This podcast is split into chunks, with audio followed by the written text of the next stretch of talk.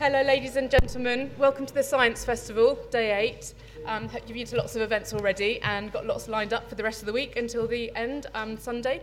Um, just a little bit of housekeeping before we get started. Um, because we're fully booked tonight and expecting a few latecomers, would you mind um, shuffling in and using all available seating, particularly if you're on the ends, because it means they can pop in and not disturb people um, as much as possible. But thank you all very much for coming. Lovely to see such a great turnout. It's our pleasure this evening to welcome Mithuna Yoganathan, who is a PhD student in the Department of Applied Mathematics and Theoretical Physics in the Quantum Information Group. Mithuna is interested in understanding why quantum computers are more powerful than classical ones and what this tells us about quantum mechanics. She has a YouTube channel about quantum mechanics called Looking Glass Universe, so do check that out. Um, and it's our pleasure to welcome you to the festival. Would you please all give a, a warm welcome to the event? Can you hear me at the back? Yeah? Okay. All right, so my name is Mithuna, and yeah, I'm a PhD student studying quantum computing. When I tell people that, usually they say, I haven't heard of quantum computing, please stop talking. Um, but sometimes, people have heard of it because there's a huge amount of hype at the moment about quantum computing. So I assume that you're here because you've heard about quantum computing in some way. Um, can I get like a, a show of hands of how many people have like read an article about quantum computing? Okay, that's that's really impressive. Um, okay, so if you've read a few articles, you might have come across um, some in these categories. So the first one is these really enthusiastic ones. So this says, in case you can't see it, it's, uh, in, case, in case you can't see it, Google's quantum computing, um, sorry, Google's quantum computer is one hundred million times faster than your laptop. Okay, um, and then there's also this other type, which is quantum computers will never work, so you're wasting your time. Um, so this talk is basically going to ask the question, uh, is either of these statements true? And it's going to be a long, meandering talk to basically answer no to both. All right, so if we're going to talk about quantum computing, we better start with computing.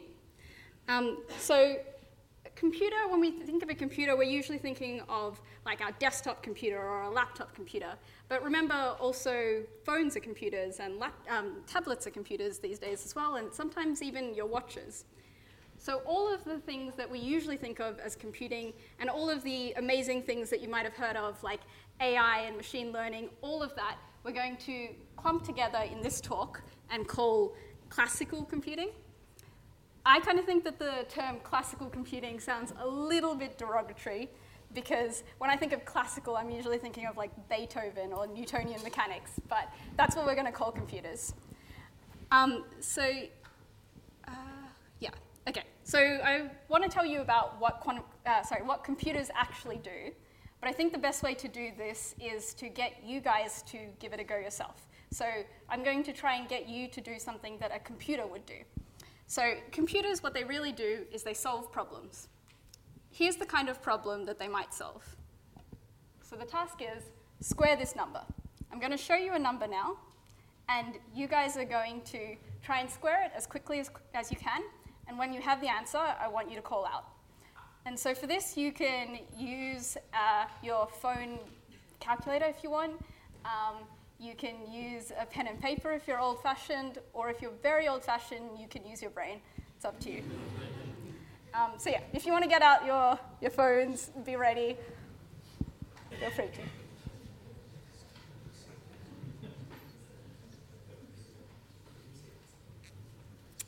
Okay. Well, it looks like a lot of you really trust your own brain power, so that's good. Okay, so this is the first number. Great, good. All right, next number. two twenty-five. That's pretty good. Everyone just said no. um, wow. God, okay. Um, Uh, I, don't, I don't know, they, they were saying it. I'm not a computer. Um, okay, and so last one.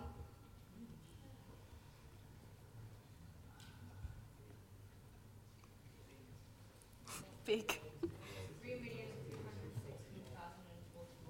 I don't know where that came from, but that sounds good. Okay, great. Um, okay, so this problem is not so hard, especially if you have a calculator with you. You just need to type in um, the number. So um, what I'm going to like explain now is what an algorithm is, and basically all it is is it's a method for solving a type of problem. So the type of problem in this instance was squaring a number. The actual problem is exactly which number you need to square, and the algorithm is a method that will solve all the problems in that class, right? And so our algorithm was really simple. Well, my personal algorithm is really simple, which is just get your calculator, type in that number, square it. That's it. But here's a slightly harder problem. So I'm going to get you to do this one as well. Factor this number. So what I mean by this is if I had the number twenty-four, you would find the prime factors of this number. So that would be two, three, and four in this case. Okay. Um, so you can also use your, your uh, phones for this one as well, but please don't use the internet and just type in what is the prime factors of, and then the number, because that will work and that would be very fast, but that's going to defeat the purpose. Um, okay, so you ready?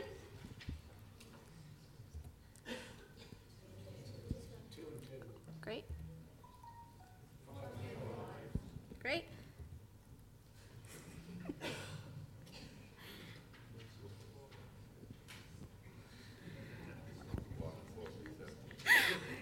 Yeah, that's, that's true.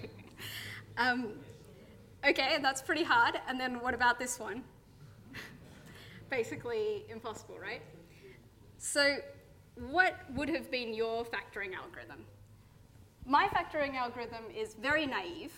It goes, just guess some prime numbers and then check if they're the right number. Like check by dividing the prime number by the original number, see if it's a whole number. If so, it's a factor, otherwise just keep going.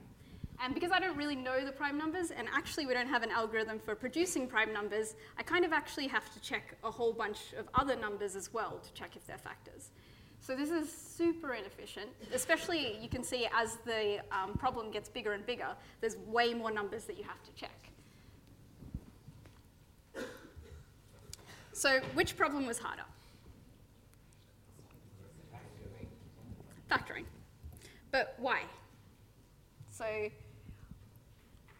how can we make this intuition that clearly factoring is harder than squaring into something rigorous? So what we're going to do for that is, well, okay, the, the intuition comes from the fact that there was no good algorithm to solve it, but we don't know what a good algorithm is. Like, what, how do, should we define an algorithm as good and bad? And then also, the other problem is, well, maybe there was a better way to do factoring, right? I mean, we, we spent about two seconds thinking of a factoring algorithm. Maybe there is a better way if you spend a little bit longer. For the second point, at least, um, I can say that there are better ways, but not much better. So do you know, does anyone know why people would be interested in factoring numbers? Uh, for encryption. That's right. Okay, great. So a lot of the encryption that you currently use, so like when you put your credit card details into um, a website and you send them off, they're, they're being protected by a um, encryption scheme called R S A. And R S A can be broken if you can factor numbers. And so as you can imagine, a lot of people have put a lot of effort into factoring numbers, and they haven't found an efficient algorithm. And so this gives us some reason to believe that there isn't a good algorithm, since people have been trying very hard. But okay, let's try and get this intuition about what a good algorithm is first. Okay, so it's to do with the size of the problem. So these were the numbers that came um, that we had in the squaring problem, and n represents the number of digits, right? And so the number of digits kind of represents how big is this problem. And what we um, the, the relevant question then is, how much time does the algorithm take as n gets bigger, right? Because um, if you remember, for the factoring algorithm versus the squaring one, you guys were very, very quick at figuring out the, the answers for the first two numbers for factoring. In fact, even quicker than for squaring, right? And yet, factoring is clearly harder. So what we should care about is what happens as n gets big. So here's a graph. And on it, you can see that Um, that squaring, as you increase the size of the problem, It takes a little bit longer, but not so much longer each time, right? And so the amount that it, that it takes uh, goes as n squared. You can prove that. That's because your calculator takes slightly longer with slightly bigger numbers.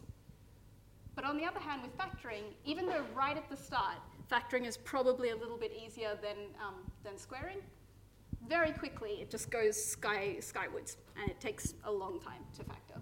And so this is, um, you can also show that like all the algorithms that have currently been uh, invented for factoring are all exponential. So they all look like ten to the power of something. So we're going to call an algorithm good if it's a polynomial, um, if like the time that it takes is polynomial in the size of the problem. And we're going to call it bad if it's exponential. If you don't really understand like what the difference between a polynomial and exponential is, that's not super cru crucial. The point is that with an exponential, as you increase the size of the problem, suddenly it gets way, way harder. Whereas with a polynomial, it only gets a little bit harder. And that's kind of the point. Okay, so imagine this is the class of all pro possible problems. And we have this small egg here, which represents the easy problems. So we've already seen that squaring definitely is one of the easy problems. But factoring, we think, is one of the hard problems. So it's not in the easy, in the easy sphere. But we don't know for sure. We just think so. Um, there are some other problems that we have much stronger reasons to believe are hard. So you might have heard of some of them. Like traveling salesman, for example, is very famous. Um, okay.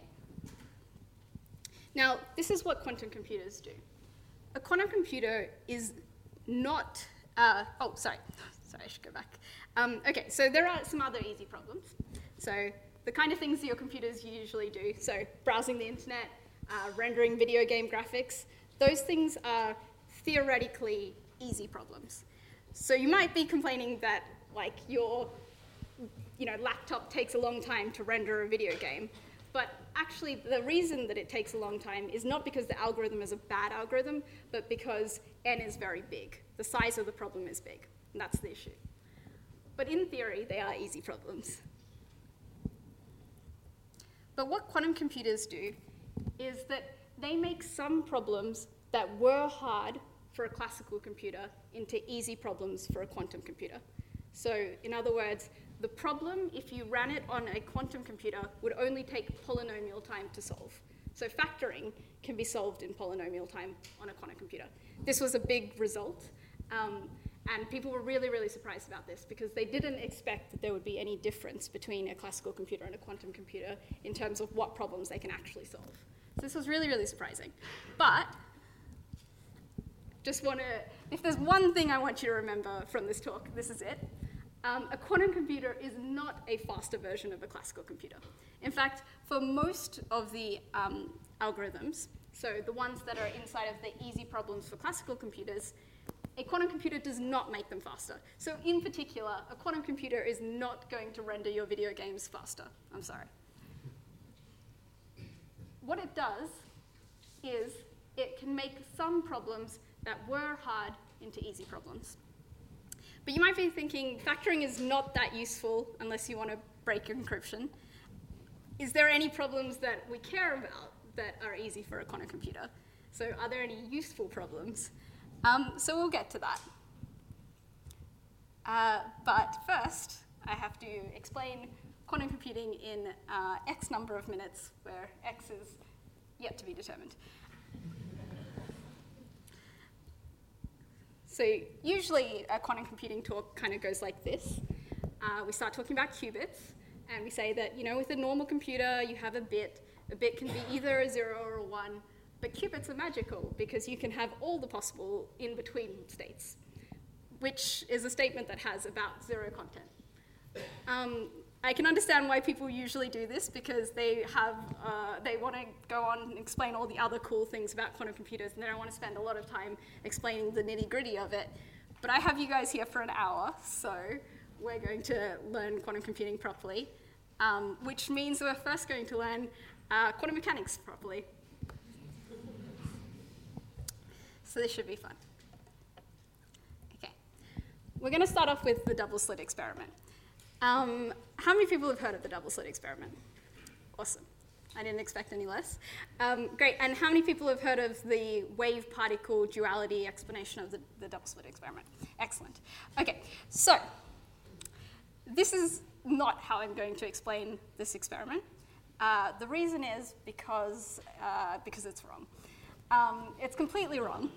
And uh, the reason why people explain it that way is because when people were first doing quantum experiments, at the turn of the previous century, uh, they had all these like semi-classical ideas in their heads, like about waves and about particles, and then they were doing these experiments like the double slit one, and they were coming up with really weird results. And they wanted to try and fit what they were seeing with what they knew. And so they came up with the wave-particle duality, and it kind of works, and so they were happy with it. But after about twenty years of working on the maths, they realized that there was a much, much better way to explain quantum mechanics, and is not the wave-particle duality. And yet, uh, physicists these days still talk about the wave-particle duality to the public, and the reason is not because they believe it, because I'm, I'm sure they all know how to do quantum mechanics properly. It's because uh, with the wave-particle duality, you kind of end up feeling like you've understood it, right? Like you see that explanation, and it seems like, yeah, that, that sounds right. Okay, cool, I've understood quantum mechanics. And so uh, it's an easy explanation to get away with, but we're not going to do that. So this should be confusing, and I hope that you guys will ask me questions and interrupt me. So, okay. In case you haven't seen the setup, which was basically no one, but anyway. Um, in case you haven't seen the setup, it goes like this. You have some sort of particle, and you have, this is a bird's eye view, and you have uh, a wall with two doors in it. And you're going to throw the particle towards the wall. If the particle hits the wall, um, then we forget about it. But if it happens to get through, then we... That was very exciting. That's the first time I've done a PowerPoint animation. Anyway, so, okay, if it gets through, then we want to know where it ends up. So we're basically just going to keep doing this experiment loads and loads of times, see where it goes. But we're not going to make any assumptions. So in particular, we're not going to assume that particles go in straight lines or anything like that. Instead, we're going to do the experiment and get all of our conclusions straight from experiment and just from logic. So this, the sim- we'll start with the simpler experiment. The simpler experiment is one where we just close one of the doors. So we call this the single slit experiment. Okay, and now we're going to pretend to do the experiment. So let's do it. All right, the first particle ends up here. Do it a few more times. Cool. Okay, so that's what we ended up with. Uh, hopefully not particularly surprising. And then, of course, if we did it with the other door open instead, we would get the particles in another lump, but sort of shifted upwards. Okay, so so far, no surprises. But let's summarize what we've um, just learned. So I'm going to call the state of the particle that went through the first slit this thing. It's just, it's just a way to represent the state. It doesn't mean anything particularly special. But okay, so if we have a particle that went through the first door, which we know we know for sure it went through the first door because the second door's closed. So if we have a particle that went through the first door and we measure it at the wall, the result we get is this. And similarly, if we did the other experiment, the particle goes through the second door, the result is that. All right, now here's a question, and it's not a trick question. So what if I just don't know which door it went through, but I know for sure it went through one of the doors, and then I measure it at the wall, what outcome do you think I should get? No, it's not a trick question. Hmm? Yeah, that's right. Yeah. Oh, so okay. Well, let's not think of it about. Let's not think of it as two slits are open, but rather. We know for sure that it went through one door or it went through the other door, but for some reason you just weren't looking at which one it went through. Um, and so uh, you only measure what happens at the wall. And you do this many times, and each time the door, like either this door is open or that door is open.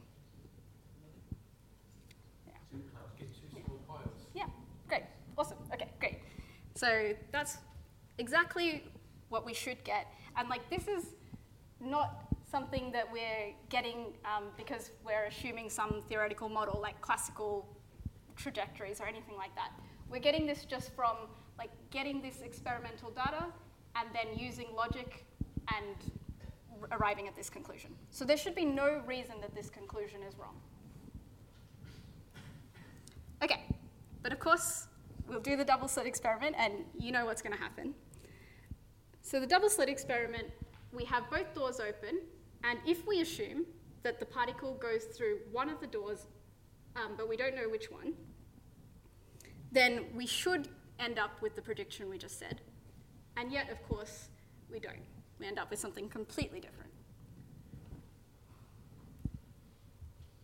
So, since this prediction was completely airtight, the logic behind it was airtight, we have to conclude that the state that we started off with was not this one. We didn't have the state where the particle either went through one of the doors or the other one. It has to be another state. So it was at this point um, quantum physicists had a, uh, an epiphany, and they decided, we're not going to worry about what the particle is actually doing. What we're going to do is we're going to write this new type of state. And uh, this new type of state is just, instead of the or, we're going to put a plus, right? And we're going to call it a superposition.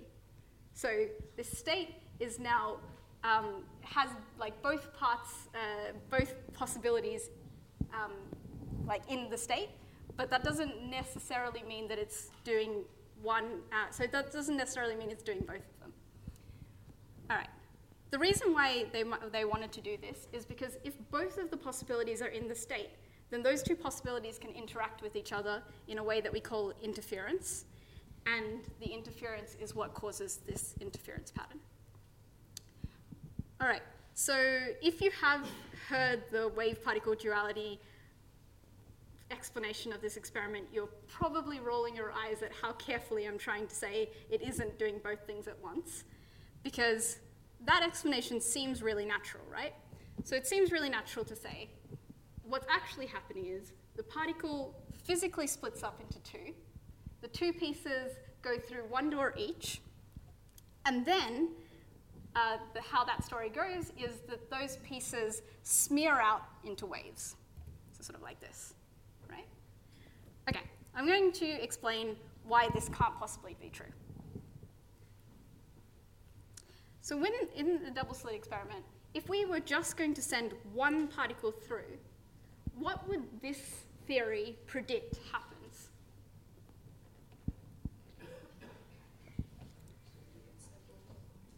Yeah, right. So exactly, like it, it would predict like that we end up with um, because the because it becomes a wave that kind of spreads out, then it must touch the wall at several places, and so it's going to end up like being smeared along the wall, right?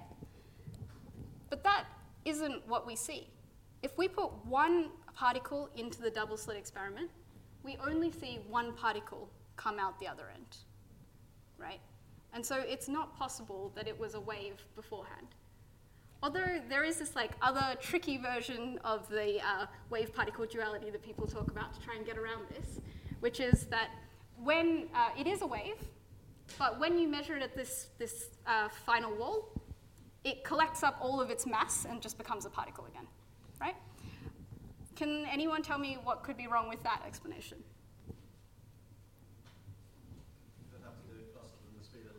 Yeah, that's that's definitely one very good point.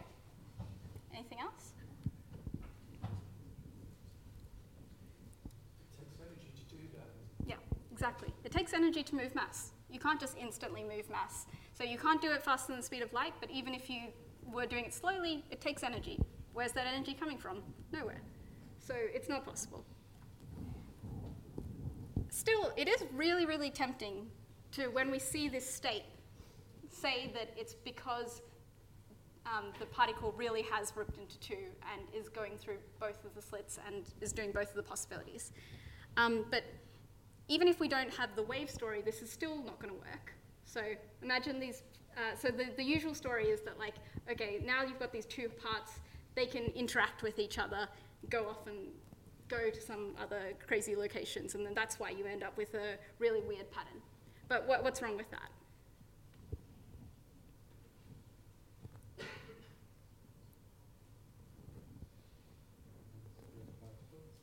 Yes, yeah, exactly. So that's one very good point. Like, splitting particles is not trivial. Like, for example, I could have done this with an atom.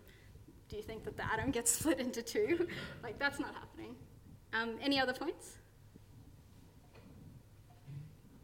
So another like uh, reason why this can't happen is a very, very similar one to the previous, and that is that if you put in one particle, you expect one dot on the wall, not two half dots, right? So this is not happening.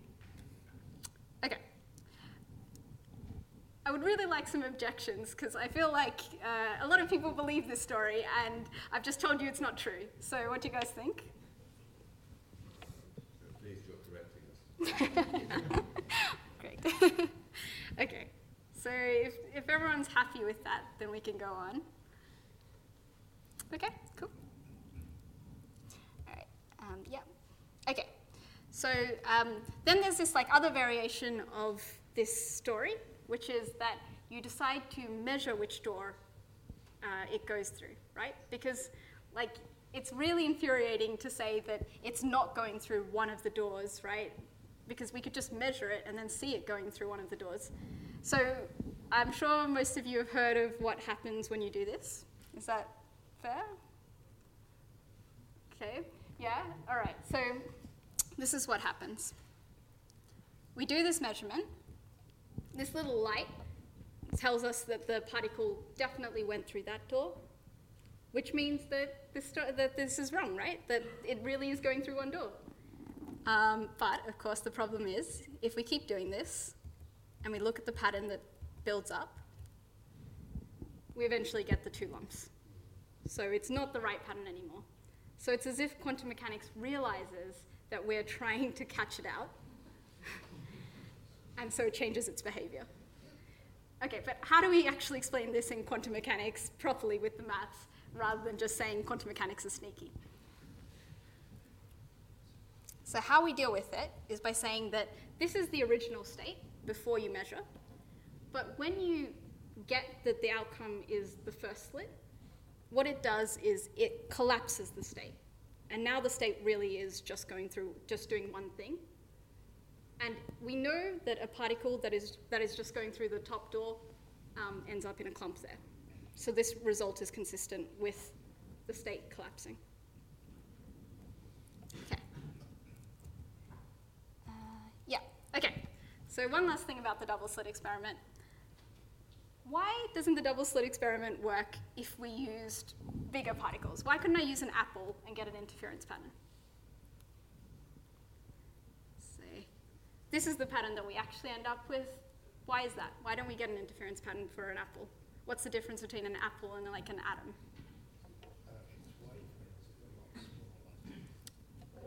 Great, I'm glad you said that. um, no, it's, it's something else. There's another reason. Yeah, I don't know. Does anyone want to venture a guess? Yeah? Very good, very good, exactly. Right, so we're actually doing measurements, right? If I, if I was to stand here and throw apples towards those two doors, you guys would be able to see which door it went through. So you are doing a measurement of which, which slit it's going through, and so we know that that collapses the wave function to this pattern. But all right, what if all of you just closed your eyes? What then? Does it end up in an interference pattern? God is watching. Yeah, okay, that, that's a good one.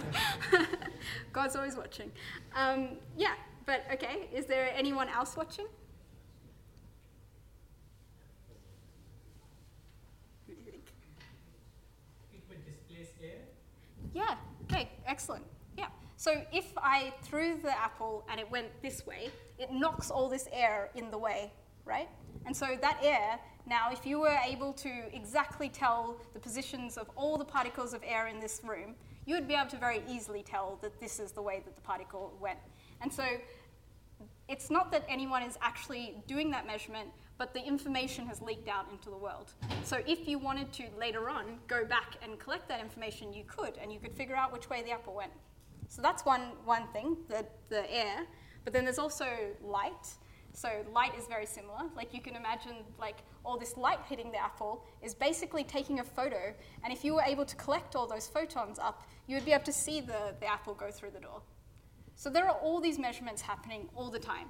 And that's why even though quantum mechanics is the theory of physics that explains everything, except gravity, um, we don't really see it in real life.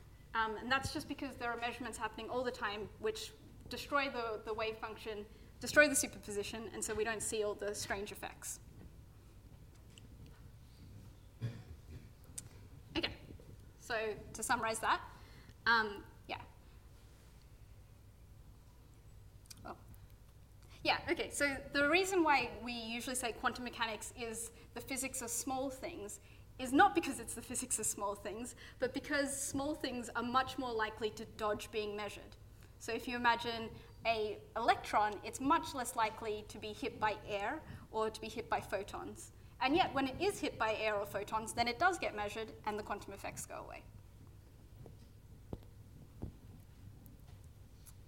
All right, so I'm going to summarize all of quantum mechanics that we've learned so far. Um, what we've learned so far is that if we just had one of the options happening, then we might get these, well, we will get these outcomes. But if we have what quantum mechanics calls a superposition of the options, we get a completely different outcome. That outcome is not just the sum of the previous two. And so that's what we're going to call interference. But if you decide to, instead of measuring the wall, you decide to measure the act- which state it actually is in, then it collapses the state randomly to one of the two options. And then if you try and measure at the wall, you'll get the, the outcome according to that option. Right. So it's very important that there are two different types of measurements going on here, right? So this measure at the wall doesn't tell you which slit it went through. And it's because of the fact that it doesn't tell you that information that quantum mechanics is allowed to keep having a particle that's like in a superposition of those two options. But as soon as you try and figure out which option it is, then it collapses. Okay, yeah. Is there no reason why that happens? Um, yeah, so that this is a really, really active research area. And in fact, this problem is called the measurement problem and has been the biggest philosophical issue in quantum mechanics uh, since like the nineteen twenties. So yeah, great question. Um, in my opinion, there is like a pretty elegant solution, but that's a little bit controversial. Um, it's called decoherence, and you might have heard of like many worlds. So I'm, I believe in the many worlds interpretation of quantum mechanics. That's very, very unpopular, but um, yeah. If, if you believe in another interpretation, no, it's not solved.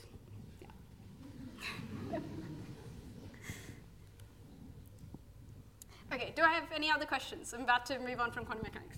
Yeah. Um, to, to continue your analogy with the apples, yeah. If you're using an electron yeah. and it's travelling through an electric field, yeah. then um, you could argue that it will be detected by mm. the electric field. So, yeah. so would that mean that you've got It's a great question. Field? Yeah, this is a really good question. Um, so the the it depends. It depends on the strength of the electric field. Um, if If the difference is very high, so like the, the difference um, in the electric field for the electron going through the top slit is very different from the, um, the bottom slit, then what you could do afterwards is measure the electric forces, figure out which way it went. But if it's very, very, if it's a very subtle difference, then you, you can't do perfect measurements of the electric field. And this imperfect one may not be able to completely distinguish which slit it went through. And then you still get some interference. So that's, yeah. yeah, that's a great question. Okay, any other questions? Yeah. So uh, the level I am, which is you know, rank amateur, if you are a year, right. we never get above two slits, and they're yeah. all slits. Yeah. Are there people yeah. sort of doing it with like poles yeah. and yeah. arrangements of poles? Yeah. Yeah, totally. Lots of other yeah. you know, variants. Yeah. And coming up with even yeah. weirder stuff. Yeah. Right. Any of that relevant, or does it really all collapse down mm. into you might as well just talk yeah. about having two slits? Yeah, that's a great question. Um, so yeah, you can absolutely do this experiment with as many slits as you want, any kinds of arrangements that you want, and the interference pattern that you get is different. Um, but the reason why people tend to just talk about the double slit experiment is because all the fundamental quantum features are there. You like still get this exact same thing where um, if you considered the uh, particle just going through each one of the individual slits and then you added up what should be the pattern, that won't end up being the right one because of interference. So that like fundamental feature is, is still exactly the same, but the interference pattern does look different. Yeah. Yeah? The analogy of the apples was a, was a good one. I was wondering if you could guide us on what criteria determine the range of states that are entangled when you're thinking about the system you're studying. Oh, okay. So uh, could you elaborate so, a little bit more? Um, we're thinking about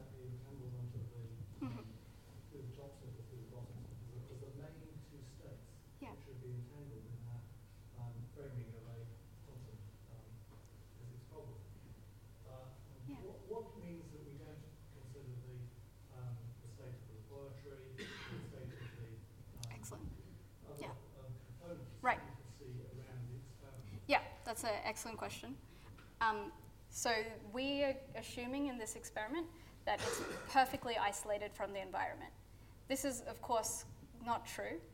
And if we were going to consider things like uh, a stray photon coming from the lab and hitting our, our particle, um, then that photon becomes entangled with our particle.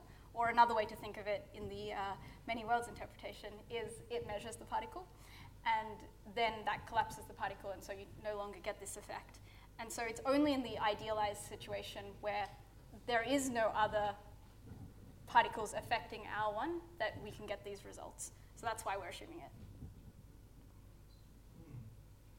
But light is an electromagnetic phenomenon, and so any hmm. um, magnetic or electric force yeah. could be included when you're thinking about the yeah. passage of light in the system. Yeah, that's a great question. So all, the only thing that matters is if the um, interacting object would act differently if the particle was going through slit one, or if it was going, um, if it would act differently if it was going through slit two. If it would act the same in both cases, then we can um, assume that it, like we we can do an approximation where it looks exactly the same as if it wasn't there at all. Uh, yeah. Would, um, evacuating the air from the room and turning the lights off change the pattern yeah. of the apple? Yeah, exactly. Um, you would have to still be wary of like all kinds of other things. So for example, um, uh, cosmic radiation. Like you wouldn't want that to be hitting your apple. And like you, you'd have to completely isolate it. But yeah, in theory, like if you could completely isolate your apple, then you should get an interference pattern. Uh, cool. And yeah, um, great. So uh, similarly with the, the very st- strong electric fields question, um, it like it only makes a difference if you can't, like if you can, by looking at the gravitational force, tell which way the uh, particle went. If you can't tell, then it's completely fine. But if you can tell, which you in theory should always be able to, then it depends on how much you can tell. Like how reliably can you measure the gravitational field and figure out which way the electron or particle went.